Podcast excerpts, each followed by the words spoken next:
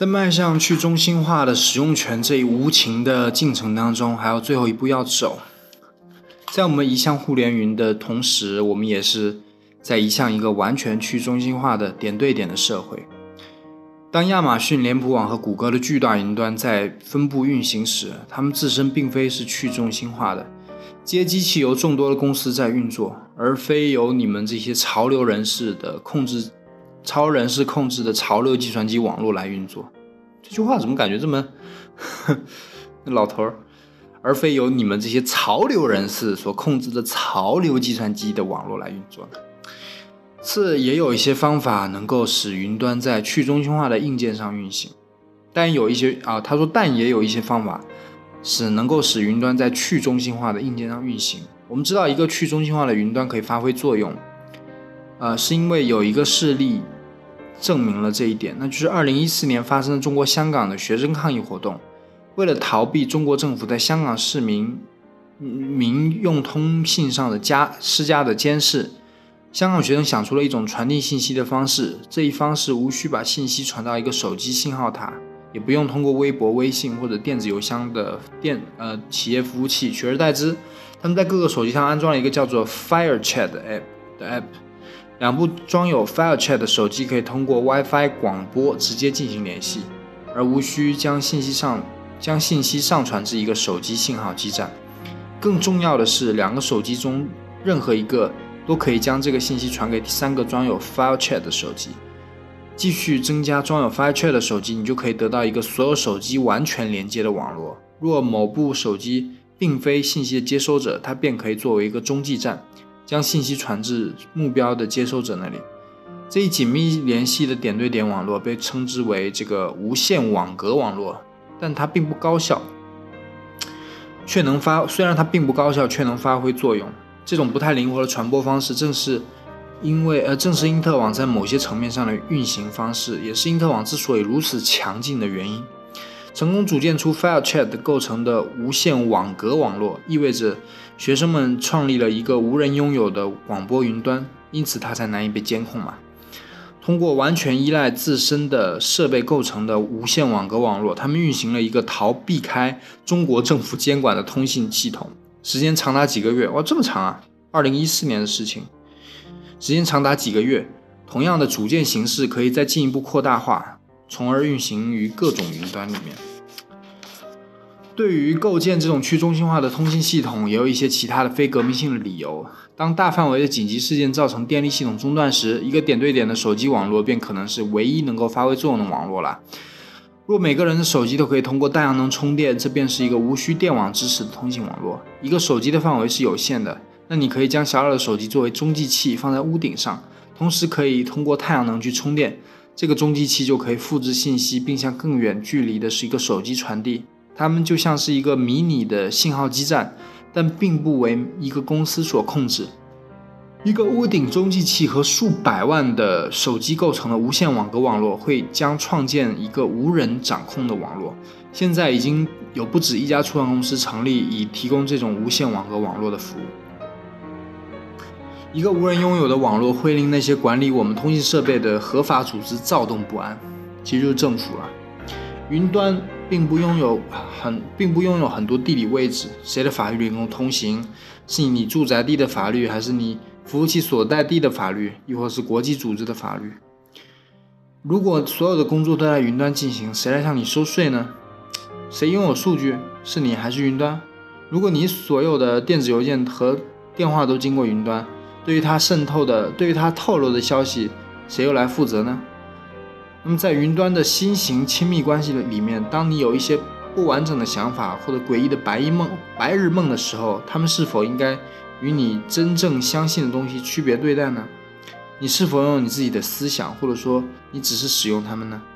所有这些问题不只是出现在云端和无线网格网络里面，也出现在所有的去中心化的系统里面。在未来的三十年里，简物质化、去中心化、即时性、平台协作和云端发展将继续强势发展。啊，这开始总结了哈。好，只要信息科，呃，只要科技进步，使得通信成本、计算成本持续下降，这些趋势都是必然。这是通信网络扩张到全球的每一个角落所带来的后果。而随着网络呃随着网络化的加深，智能取逐渐取代了物质。无论这些趋势在何处发展，在美国、中国还是廷巴克图一个非常小的国家，这种巨大的转变都是确定无疑的。趋势背后潜在的数学和物理的原理始终不变，将我们推进简物质化、中心化、即时性、协作、协作平台化和云端等所有这些发展，所有这些方面的发展时，使用权将逐代逐渐的取代所有权。对于日常生活当中的绝大部分事物，对事物的使用也将会胜过对其拥有。但只有在科幻的世界里面，一个人才会不拥有任何东西。大多数人还还是会在一些在使用一些东西的时候拥有某拥有另一些东西，其比例则因人而异了。然而，如果一个人只是使用所有的东西而不拥有任何其中的一件的时候，这种极端的情景则是更值得挖掘的。因为它揭示了揭示出了前方技术发展的明确方向。下面我们就来看看这种场景。好，我住在一个综合性的公寓里面，像大多数的朋友一样，我选择住在这里呢，是因为能够获得全天候的及时服务。我的房间里的箱子每天都会进行四次更新，这意味着我将啊，我将需要更新的东西，比如说衣服，放在里面后几个小时，它们就可以焕然一新了。这个综合性的公寓有自己的服务网点，每个小时各种包裹会从本地处理中心通过无人机、机器人货车或者机器人自行车送到这里。我把我想要的东西告诉自己的设备，然后这些东西就会在两个小时内到我的箱子里面去。无论在家里还是在工作的地方，通常需要的时间可能会更短，因为不到两个小时了。那么位于大厅的网点呢，还有一个超棒的 3D 打印间，那里可以用金属或者合成材材料或者有机组织打印几乎所有东西。这里还有一个非常好的储藏室，里面堆放着各种工具和和电器。不久前的某一天，我想要一个火鸡煎锅，不到一个小时，我的盒子里就收到了网点储藏室发来的发出了一个煎锅。做完火鸡后，我仍然无需亲手清理它，而只要把它放到盒子里去就可以了。有个朋友来访时，突然想剪一下自己的头发，那不到三十分钟，盒子里便有了剪发器。我为此常常自己去订一些露营的设备。由于呃，由于露营设备每年都在快速升级，而我通常只会呃使用它们几周或者几个周末，所以我更想从我的盒子里获取最先进、最棒的露营装备。相机和电脑也是一样的道理了。由于它们很快就会被淘汰，我更希望订一些最新、最好的设备。如大多数朋友一样，我的绝大多部分的衣服也是订的，这可是很划算的交易。只要我想，便可以在一年当中的每一天都穿不一样的衣服，然后在每一天结束的时候，把穿过的衣服丢到盒子里就可以了。他们会进行清理，并且重新分发，而且通常会做一些小改动，以给人一些新鲜感。网点里甚至还有许多纪念版的 T 恤，他们可是绝大多数在其他地方没有所没有的。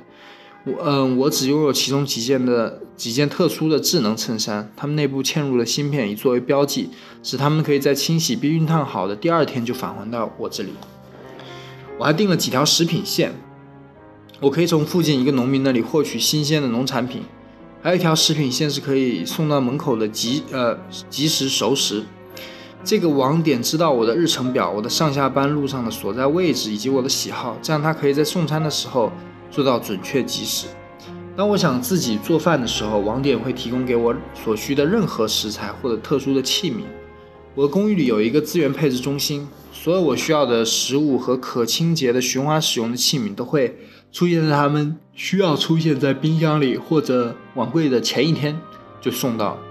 如果我现金充裕的话，我会租一个更为优质的公寓。但现但就现在我居住的这个综合性楼群而言来讲，还是很划算的。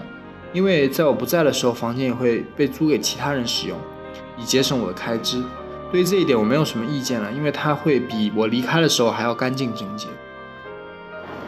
我从来不拥有任何的音乐、电影、游戏、图书和艺术，或者现实中的其他东西。我只是在环球物料上订，就是 Universal Stuff。我只是在环球物料上订。我房间墙上的艺术图片会一直更新，否则我会对其习以为常并视如无物，视若无物。我使用的一个特殊的网络服务，它可以从它可以从我在 Pinterest、Pinterest、Pinterest 上的收藏夹来提取图片，填充我的墙壁。我的父母订了一个博物馆的服务，像我的父母订了一个博物馆的服务，像他们可以通过轮流排去方法，嗯，去借阅到一些国内历史的艺术作品。但在那，但那又在我的兴趣范围之内。长最近的一段时间，我在尝试尝试三 D 的雕塑，他们可以每个月都进行重新的塑形，小保持对他们关注。当我还一个小孩子的时候，我玩的玩具就来自于全球物料。他们伴随着我长大，我的母亲就这样说：“他们呢？你只会玩他们几个月，为什么用了他们呢？每隔几个新的玩具又被塞到这个盒子里，然后新的玩具又时会出现。环球物料出实在太超前了。当每当我要出行的时候，即便是出行的高峰，我通常等待的时间不会超过三十秒，到的会及时的出现，因为他知道我的行程，呃，而且还能从我的短信日历和电话里面去推断我的行程。”有最近在尝试省钱，所有时候我会与其的两三啊，我会与其他去工作的两个三人两块三十拼车，车上的网络单车也是很是充足的，多单车人都可以进来平对健身，除了锻炼身体，我订了一些健身房服得一个自行车服务，旺财就材料新款的全新款的自行车，最新款的自行车，它已经被调试和清洗过了，就率在我的出发点。进行长途旅行的时候，我更喜欢那些新型可以。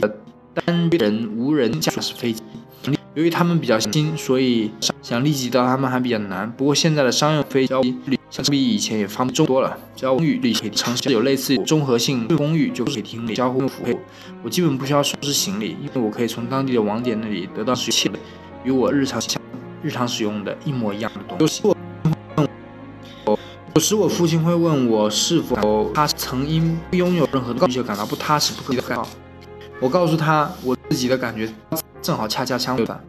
我想到自己与原始社会有着深刻的联系。我感觉自己就像一个原始社会里面的狩猎者，他穿行于复杂中自然环境中，呃会去拥有任何东西，却不，呃，不会去拥有任何东西，却可以在需要的时候后，知比如获取交之脑后，用完解决便将其抛之脑后，再继续前行。他只有农民需要一个谷仓来存储他的财富，自由奔。数字原住民是自由奔向前方的。他这个数字原住民译者 digital ha 译者朱瑞话，听说哈佛大学网络社会研究中心提出了新概念，这个数字原住民是八零后以及更年轻的五代人，是出生时就面对无处不在的网络世界。哎，我想问一下听众里，你们有是听八零后？听众里面到底有多少人是有八零后，还是你告，还是九零后？你们可以在留言里告诉我。原住。的奔向，其实这个数字原不会明是自由的奔向前方的，他们不会去承受所有事呃承受拥有事物拥有事物所带来的负累，可以自由的探非未知的世界，使用而保非拥有事物使我可以保持即将出现经历知识，时刻为即将出现的未知事物做好准备。好了，这章就到这里，然后是分了一个 part one 和 part two，嗯呃，哇呃，下一章。哇，又是一个大章了！已经是第六章了，share 共享。好，我们下次再见。